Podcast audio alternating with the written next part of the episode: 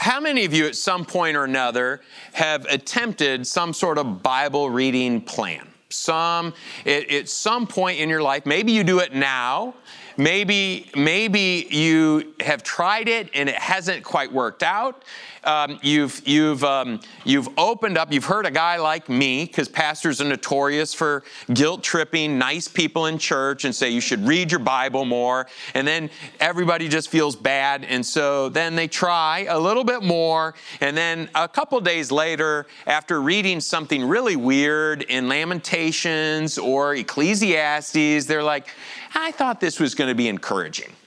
And instead, I just read why I'm not supposed to eat bacon. I'm done with this, right? All of us at some point, I was like 12 years old. I go up to the youth pastor. I grew up, uh, I, I, think I've shared with you before, I grew up Shiite Baptist. And so uh, we just took it real serious. That's all I'm saying. And, um, and so we were in church more than God was, trust me. We were, there were times where God's like, really, go home, mow your lawn. You're here too much. But I digress. So, I, as a as a 12 year old boy, there were certain things I knew that would score brownie points with uh, the pastor, and so I asked the pastor. I, he was my youth pastor. I was uh, you know freshly minted sixth grader, and I said, uh, Pastor Ron, I've been thinking I should start reading my Bible. Where should I start? And he said, John. John, and that's a good answer, John. And as a, as a little guy, um, I, I went home and I took my children's Bible, which was a King James Bible that had children's pictures in it. Did any of you either have or give that thing out, right? And I don't know about you, but I don't understand William Shakespeare, Romeo and Juliet. Any of you really get him? It, King James, wonderful translation, written at the same time Shakespeare wrote Romeo and Juliet. So if you've ever read the King James, go, I don't get it. There's a reason you don't get it. We don't speak that way anymore. That's old language. But it's still beautiful, and I'm not knocking it. If that's your favorite translation, then it's my favorite too. Because whatever translation you will read is my favorite translation, just for the record. So I'm not knocking any of that. But I go home with my King James Bible and I open up, and John 1, verse 1 says, In the beginning was the Word, and the Word was with God, and the Word was God. And I sat there and thought, What Word? What word was with God? Because the word word to a sixth grader means what word means, right? I didn't know that it's a Greek word meaning logos and that it's a reference to Jesus Christ. I didn't know that. There was no little study notes in my little kid's Bible. And so I thought, why would he tell me to start here? This doesn't make any sense at all. Now, if I would have read 10 more verses, it would have started making perfect sense. But I got caught on that and I thought, oh, there's other Johns in here. I bet he means one of those. And so I flipped around and I found First John, and I thought, well, this must be the one he's talking about because it's short, and I'm short. Sixth grade. So I start reading John 1, and it, it did make a little more sense, but it scared me. I don't know if you've ever read First John, but John is beautiful. Those epistles, as they're called, those letters he wrote, they're beautiful letters, but they're very challenging. They, they're step on your toes kind of letters. And I got into part of it, and it was like, if if you basically, this is not King James, this is my translation. If you do the deeds that are the deeds of the dark, you the light is not in you, and you are in big trouble. Again, that's not the King James, but that's that's how I was able to understand it. And I was terrified because I did a lot of deeds in the dark. Like I, sixth grade, I mean, it was all relative to sixth grade. I coveted my cousin's toys. He had some Star Wars figures I didn't have, I wanted.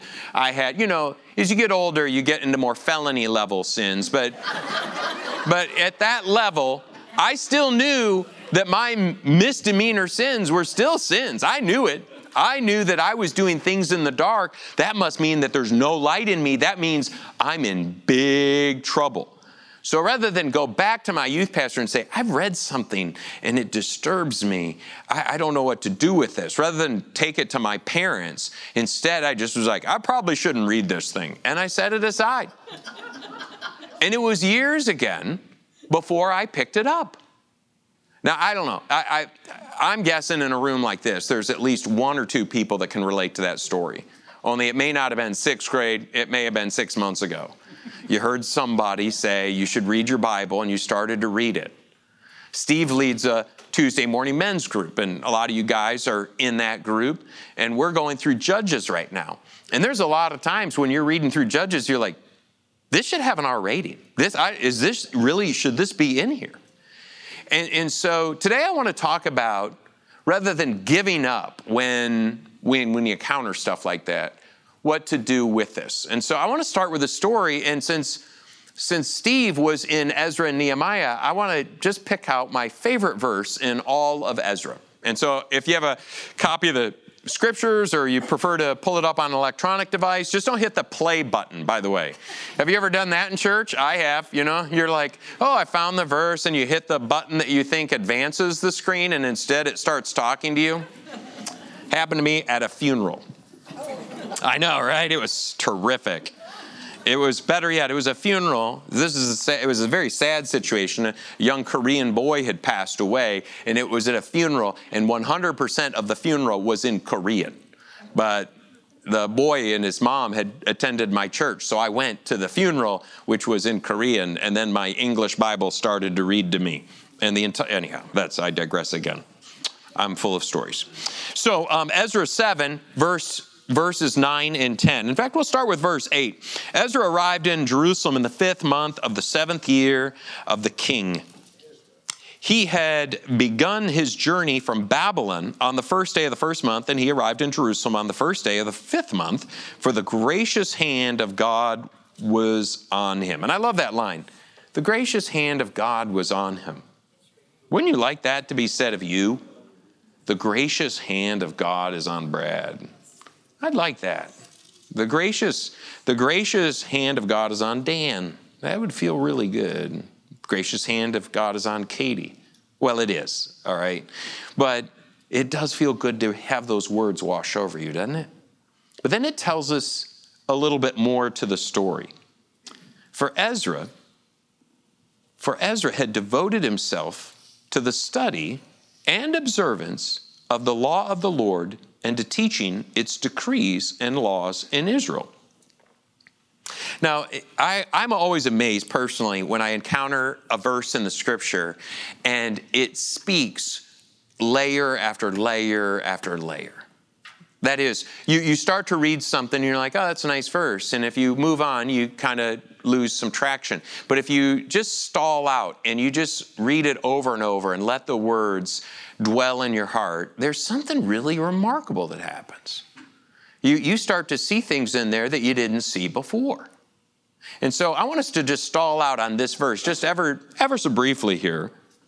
It says that for Ezra was devoted. Ezra had devoted, was devoted. He had devoted himself.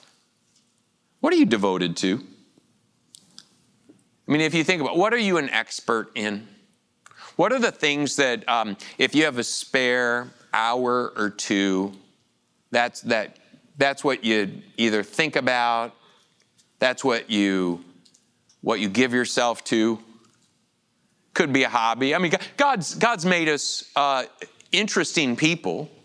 So it's not wrong. I, I, for instance, I love, I love woodworking. I love not fine cabinetry, but I like building stuff.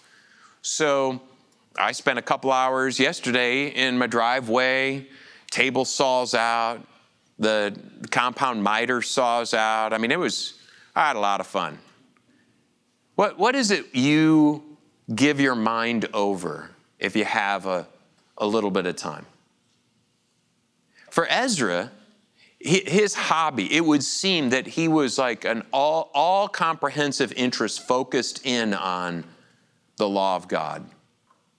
Now, here's what's interesting about that. Now, in, in some ways, to be a Christian in America makes sense. It's the predominant religion still. Even though it gets criticized, even though uh, church attendance just slipped for the first time into the minority, that is, 47% of Americans say they regularly attend church, that's still one in two.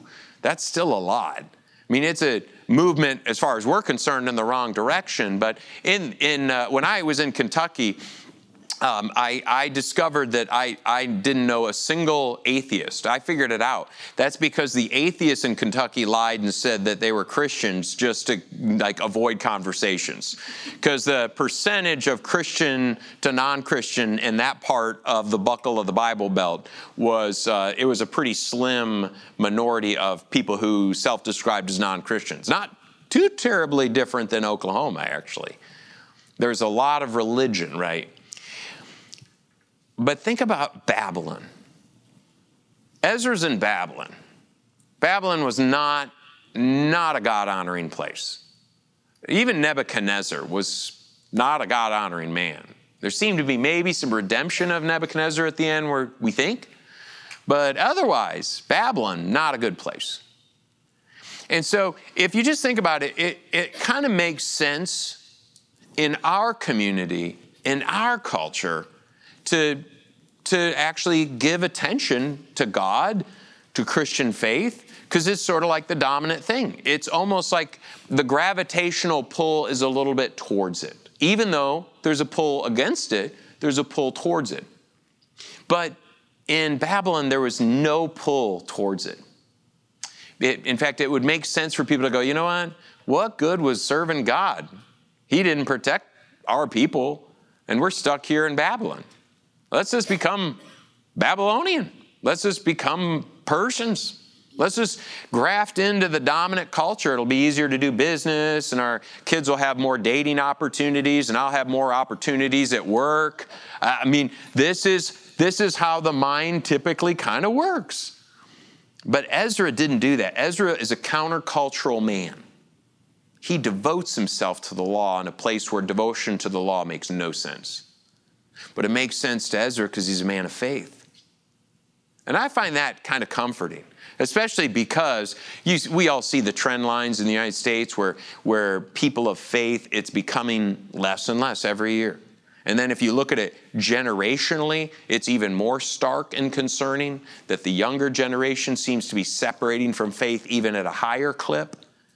And so there's a certain part of going, what on earth is going on? I mean, without some sort of renewal, revival, what's going to happen to this world?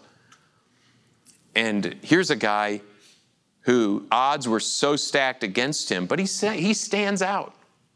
That the gracious hand of God was upon him. And why? Because he devoted himself. And so, what did he devote himself to? Just a few things in here. Ezra devoted himself to the study and observance of the law. But let's just look at the first one. He studies it. He studies it. How, I bet every hand would go up if I, here's the question. You ever bump into something in the Bible and you go, that's confusing? I, I, if, if you were inclined towards hand raising, like if we were in a Pentecostal church, all of you, your hands would be up, right? You know, because we would all go, that's true, right? We've all been there. In fact, Maybe, maybe it was yesterday. Maybe you opened up the Bible, you started to read something, you're like, I, I don't get it. That, that's confusing. The question is, what do you do when it's confusing? How do you respond to the confusion? Do you just go, well, that was confusing? Hmm, well, I guess this thing is just full of errors. Some people do that. They come into contact with something, they're like, well, this doesn't make any sense to me, therefore it should all go down the tubes, you know. Or there's another option, and it's a better option. I don't understand this. But it's from God, so I should find out what was being communicated here. I should explore this. I should dig into this. I should get to know what God was trying to say. And that might require a little effort. You might have to buy a book or two. Um, I'd warn you, uh, Google can be your friend and your nemesis. So every now and then people are like, I don't understand the Trinity. I'll Google that. Mm, probably not a good idea. You know, the internet's an open source and all kinds of people are out there on the internet. Some are friendly, some are not. And so just be aware that the internet's full of all kinds of stuff. I go personally, I'll check Wikipedia all the time. I find Wikipedia fascinating, but it's essentially open source internet. I don't necessarily trust it, but it's an interesting source. But when you encounter something, you're like, how's the timeline of this work out? Why would this be? One of my favorite things people will do is they'll say, oh, God in the Old Testament, he was just so violent. I'm like, really? Just could you show me a couple of the spots that stand out to you where he seems super duper violent? They might find, but oftentimes they're just parroting back stuff they've heard. If you go, well, could you, um, what about all the times where he was incredibly gracious, loving, patient, and kind? You want to talk about those at all? the study of God's word deserves our attention. So here's a question I'd love to hear from some of you because I know some of you are great students on this. Where do you go? Like when you when you get to a place in God's word where it doesn't make a lot of sense to you and you want to study this, where where do you turn? What are some of the resources that you have found personally helpful? And if you're online, I can't read your comments, but feel free to plug that in. Anybody? Another version of the Bible. Yeah, that's terrific. That's one of the best things I think about the Bible app. Yes. And Bible Study Fellowship recommended that we studied Isaiah. Yes. And it's really become a habit because Yep. you can read the message, you can read the New Living, you can read Right. English Standard Version. Yeah. Sometimes just that's enough. Yeah. Sometimes it's not, but that's that's. Check in different translations if especially if you get to a word that doesn't make a lot of sense and then you see it's trans that word's translated differently. Maybe it's translated di- your favorite translation may not be particularly helpful but you get into some of these others and you realize oh this was okay this makes more sense. What else? Yes I go to Google, I go to Bible study notes, different Bibles and their notes, and I go to the commentaries. Bible study notes like uh, especially, oh sure yeah and uh, commentaries. commentaries. That's great. And a commentary, I remember as a kid um, uh, going, uh, by the time I was 16, 17, when I start to feel called to ministry, I go to the pastor, and uh, I, maybe you have felt this way before, but I, I'd hear these guys get up and talk, and I'd think, where did he get that? How does he? I'm looking in the same Bible, and he's got stuff I don't got. And so I went and asked my pastor, he goes, Oh, I consult commentaries. That was the first time I heard that word. And he loaned me a little commentary on, on the book of James, and it was uh, incredibly helpful. Commentaries like blown out study notes. Those are good answers, Brad. There's an online item called Bible Hub. Bible Hub. Up a New American Standard, Strong's. Yeah. So you can highlight an individual word and find out what the original meaning of that word was in the original Hebrew or Greek. Yep. And that really is, does lots of good for me sometimes, because then I can reread the verse. I know what the original people were hearing as opposed to what we're hearing in English. It's a, it's a good resource if online, Bible Hub, and uh, it's free. It's a great, I use that quite frequently, and, uh, and then you can use Strong's Concordance that's connected to that. I just think it's neat to share those resources. Yes, ma'am. The Holy Spirit can reveal it to you. Sure can. And that, and to me, that's what we should be all seeking. Because, um, it's the scriptures say, flesh and blood didn't reveal this to you. The Spirit will reveal it to you. Yeah. And the Holy Ghost will lead and guide you into all. Yes. Well, and I think that's a great reply. And we, what we cannot do is take our eyes off of, if we can use that expression, that God reveals through His Holy Spirit what is in the Word of God. And so when we're doing that study, we invite the Spirit in to speak into that. Yes. Well, to tag on to that, uh, the first thing I do is pray. Mm-hmm. Holy Spirit to help me. And Right. I keep my spiritual antenna up. I Yeah. like to listen to KQCV, especially in the morning, because they have different pastors. Is that a radio? Yeah, eight hundred AM. Oh, okay. Okay. Sure. MacArthur, and it goes on and on. Nice. And, on and if I'm doing dishes or something, I can just leave that on. And it's amazing how many times within the next few days that subject will come up, and one of those preachers will preach on it. And Right. if nothing else, I can go to my Blue Letter Bible. That's another app. Yep. Blue Letter Bible, another app. That's Yep. Mhm.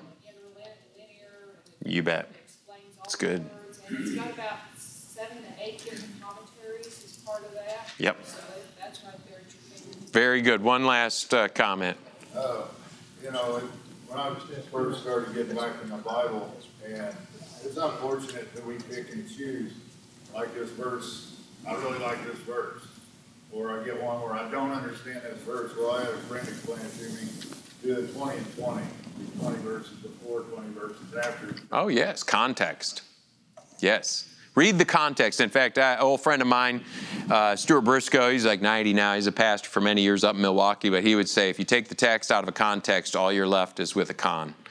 And uh, not always. Sometimes that text just stands on its own two feet, but many times, many times there's a greater context. All right, all right. Well, that's very helpful, and I think it's good. That's the beauty of a group like this is to share the resources that we each find helpful and to uh, and to make use of that. And so Ezra studied the Word of God. It says, but he did more than study; he observed it. Now that's not to be missed because uh, I, I, like what Rick Warren, famous pastor out of Southern California, says. Rick Warren says the average, the average American Christian is educated well past their level of obedience. Isn't that good? the average, it's true. I am, you are, we're all educated past our level of obedience. There's all kinds of information that we know, but we just don't do.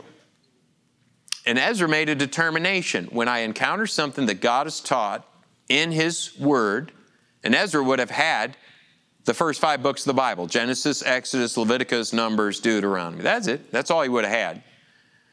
So he, he may have had kings and he may have had judges and Joshua, but what he for sure had was the law, and the law was the first five books. And when he encountered something, he said, I'm going to do it. It might be uncomfortable, but I'm going to do it. I'm going to observe this. And I, that is not to be missed. For some of us, we need to consume less knowledge about God and put into practice the stuff we know that He's called us to. And one of the things that we can do to undermine that is to pat ourselves on the back by the new accumulation of new information. And so we feel good. We go, hey, you know what? I might not be doing this and this and this, but I know First and Second Peter like the backside of my hand. As if God's like, well, I'm so impressed. Good job still coveting all that stuff you don't have. Terrific. Yeah, but you got First Peter down. Great. I don't think that that impresses God. In fact, I, what I think, if we look at the comprehensiveness of Scripture, people seem to be commended for how they put into practice what they know. Now, that's not an excuse not to study, but it is a commendation to study and observe. And then, and then it says, after he'd done that, then it says, and to teaching its decrees and laws in Israel. So he he starts out, he studies it. When he encounters something he doesn't understand, he digs in. He asks God to explain it to him. He compares it to other texts that are around it. He does all the stuff that he can do so that he can then go, This is not going to be easy, but I'm going to do it. And then I'm going to share what I'm learning with fellow Israelites. In other words, people who were also tracking spiritually. And amongst the, the tribe of the Israelites, the people who had self identified, because there are some people that peeled off and left it. There were. There were people who went into Babylon and they just got absorbed into Babylon culture. But the people who said, "No, we're still Israelites. We're going to be we're going to be the Hebrew people. We're the people with a with a backstory of the Exodus out of Egypt. That's our identification." So Ezra begins to teach the law to those people. Now, this is also something for us not to miss. He wasn't Eh, what's interesting is he, he did not endeavor to teach the law of God to the Babylonians. They weren't interested, it was futile. They, they first needed to convert before they could become cleaned. But those who were already part of the tribe, they needed to act like it. And it, it's similar for us too. There's, there's, many, uh, there's many instructions in Scripture that assume that you already have a walk with God. And yeah, sin is truly sin, whether you have a walk with God or not. But the call to holy living, to God honoring living, is within the house of God, not outside the house of God. Of course, outside the house of God, they don't act like it because they don't have God in their lives. So why would they? And sometimes we shift the target accidentally, and I think it is accidental. I think we endeavor to do something good with it, and we shift the target and say, man, culture's nuts. But we don't we don't look in the mirror as often as we should. It's, uh, I heard one preacher say, you don't get cleaned up before you take a bath. You start with the bath, then you get cleaned up. It's an allusion to baptism. You know, you, you start with a commitment to God, and then you get cleaned up through the power of the Holy Spirit. It's called sanctification. And so, Ezra, just picture this guy so faithful. His efforts were within the household of faith, commending people, live a God honoring life. And there's nothing special about Ezra. We could do that. I mean, we can do what he did. He, he, he was a faithful teacher to his uh, brethren and his cistern. One person got the joke. It was Katie, by the way. She got the joke. All right. I want us to. Uh, is there any comments on this section before I move? I want us to move to one New Testament passage and then we'll wrap up. Any comments on this question? Smart remarks? All right. Um, if we move over to the New Testament, it's another great passage on the Word of God. And uh, some of you know this passage by heart. Some of you might be a brand new one. It is 2 Timothy 3.16. And uh, it starts with 3.15. And it's uh, interesting. This is Paul's last letter he wrote, as far as we know.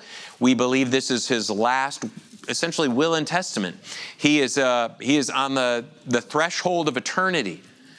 And his time on earth is wrapping up. He's in prison, and this is his letter he wrote to his friend. And he says to Timothy, he says, um, verse um, 15, and how from infancy, he, well, let me back up a little bit. Uh, let me just say, um, this is his final charge. I'll just start with verse 10, but we're going to focus on 15 and 16. You know you, however, know all about my teaching, my way of life, my purpose, faith, patience, love, endurance, persecutions, sufferings, what kinds of things happened to me in Antioch, Iconium, and Lystra, and persecutions I endured. So, so Paul is given the, the backstory. He's reminding Timothy. Timothy knows this, but he's just sharing a testimony again with Timothy. Yet the Lord rescued me from all of them. In fact, everyone who wants to live a godly life in Christ will be persecuted. I'll be honest, sometimes I read things in the Bible and I'd like to vote them off the island. I'd like to not, I like I would like Paul said, if you live a godly life, your life will be so sweet and good and prosperous and healthy.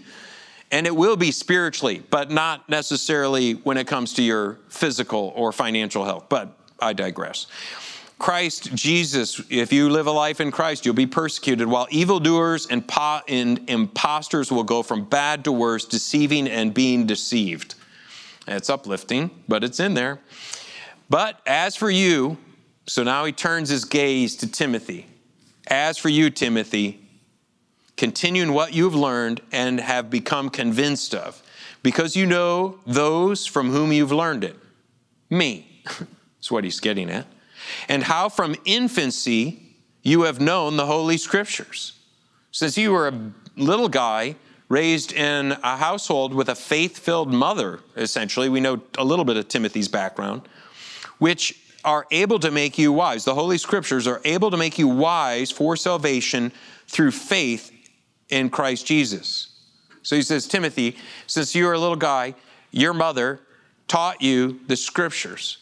In the Scriptures, can make you wise. Sophia is the Greek word. It's a, it just, it, it will give you practical wisdom for day to day living, living that will be God honoring. And then he gives us this very beautiful little phrase that has been woven into much teaching about Scripture in general. He says, All Scripture is God breathed. And Paul coins a word here, or at least this word only appears in the New Testament. We have a lot of ancient Greek writing. God breathed, uh, theos pneuma, is not in other Greek literature. This is a New Testament term because it's a New Testament theology that God breathed, and it's useful for teaching. And he gives us he says it's useful, and for what? For teaching and rebuking, correcting and training in righteousness, so that the servant of God may be thoroughly equipped for every good work. And so, what Paul says is there's a handful of things I want to just highlight here. All scripture, he says, is God breathed. In other words, there's a, uh, it, it came about by supernatural decision. Peter elsewhere says, No prophecy of Scripture was ever a matter of one's own interpretation, but men moved by the Holy Spirit spoke by God. I think that's the old New American Standard uh, there, Brad, for you, the NASB. Uh, it is a it is a divinely inspired document. And the document that Paul's referring to is the for sure the Old Testament, what we think of as the Old Testament. They would have just called it the Bible or the Hebrew Bible. But they had a a Bible that actually was so special, but so few people were speaking Greek, it was also translate or Hebrew, it was also translated into Greek. So we know what the Old Testament was because we have Hebrew versions of it and we have Greek versions of it. But when Paul says all scripture is inspired, he's also giving a reference point, scholars agree, to various gospels that were floating out in the churches by this time, various letters of Paul. Paul, in his own letters, say, hey, this is a message from God. Pass this around to other churches. Make sure they read it. Make sure they learn this stuff. Paul's referring to his own material in this. And so he says, all scripture is God breathed. And it's, it's useful in your life. It's not just something that preachers tell you you're supposed to give time to, but it's useful in your life. And it's useful for how? For for teaching and rebuking. In other words, that little parallelism, that it's to, it's to teach you what's good doctrine. Don't get doctrine from celebrities. Don't even get doctrine from celebrity preachers. Get doctrine from the Word of God. Don't get doctrine from the popular music of the time, whether it's popular music or Christian popular music. Get your doctrine from the Word of God. And the Word of God plays another role, which is to correct wrong thinking and wrong doctrine, because people will come up with wrong teaching and wrong doctrine. 2,000 years of church history, there's been people who have the spectrum of wrong teaching. Some of it's been minor, not that big a deal, and some of it has been major, and they've been thrown out of the church for it. But you want to have good teaching and good doctrine. Let me just finish and then I'll take this question. And then the other flip of it is is right living and correction, teaching, discipline, how to live, but also reproof how to not live. Because what? Our culture will tell us how to live. And we live in a, a, culture. Even the church is in the culture. Not supposed to be, but we are. And so ideas of morality, what's right and wrong, will emerge. And the Bible says, sorry, the follower of God who wants to live a God honoring life has a different standard. That's wrong. That's sin. This is right. And so Paul gives these and says this is going to be very useful. It'll teach you what's, what's the right way to think about life and God and yourself, and then also how to conduct yourself. And then you'll be thoroughly equipped, which sounds really good. So Paul, kind of like Ezra, combines two big ideas here. God's word has this powerful way of impacting our lives today. Question. No, I have to say, um, there was a scripture that said that sometimes we're ever learning, mm-hmm. never coming into the knowledge of the truth. Yeah. And so we should be seeking out truth as we do. Yes. Absolutely. Thank you. Is that the whole point isn't just to be able to report back like a parrot the information, but that it would invade us. Well, any, uh, our time is elapsed, even though I agree, we really do need more time. So whoever's in charge of this should change that. Uh, you got six days to study before next Sunday. Okay, six days to study. What, uh, um, any last comments or questions or smart remarks? Either I've lulled you into complacency. Yeah, Ellie's like, we're, we're done. Our brain's full. Okay. On that note, let me pray for us and we'll be dismissed. Heavenly Father, it has been a great joy to open up your word, to have a little conversation together today. Uh, God, give us a hunger and thirst for your word. Only, only, only your word can satisfy. Lord, none of us in this room probably possess the discipline in ourselves just to carve out daily time in your word. All of us in this room, I'll bet, have tried it, and for many, it hasn't worked real well. And so, Lord, uh, rather than leave here feeling a little guilty or maybe a little bit of shame, instead, Lord, let us come away here with a hunger and thirst for your word that will only be satisfied by a little bit of time in your word every day. And let that invade our hearts and our lives in Christ Jesus.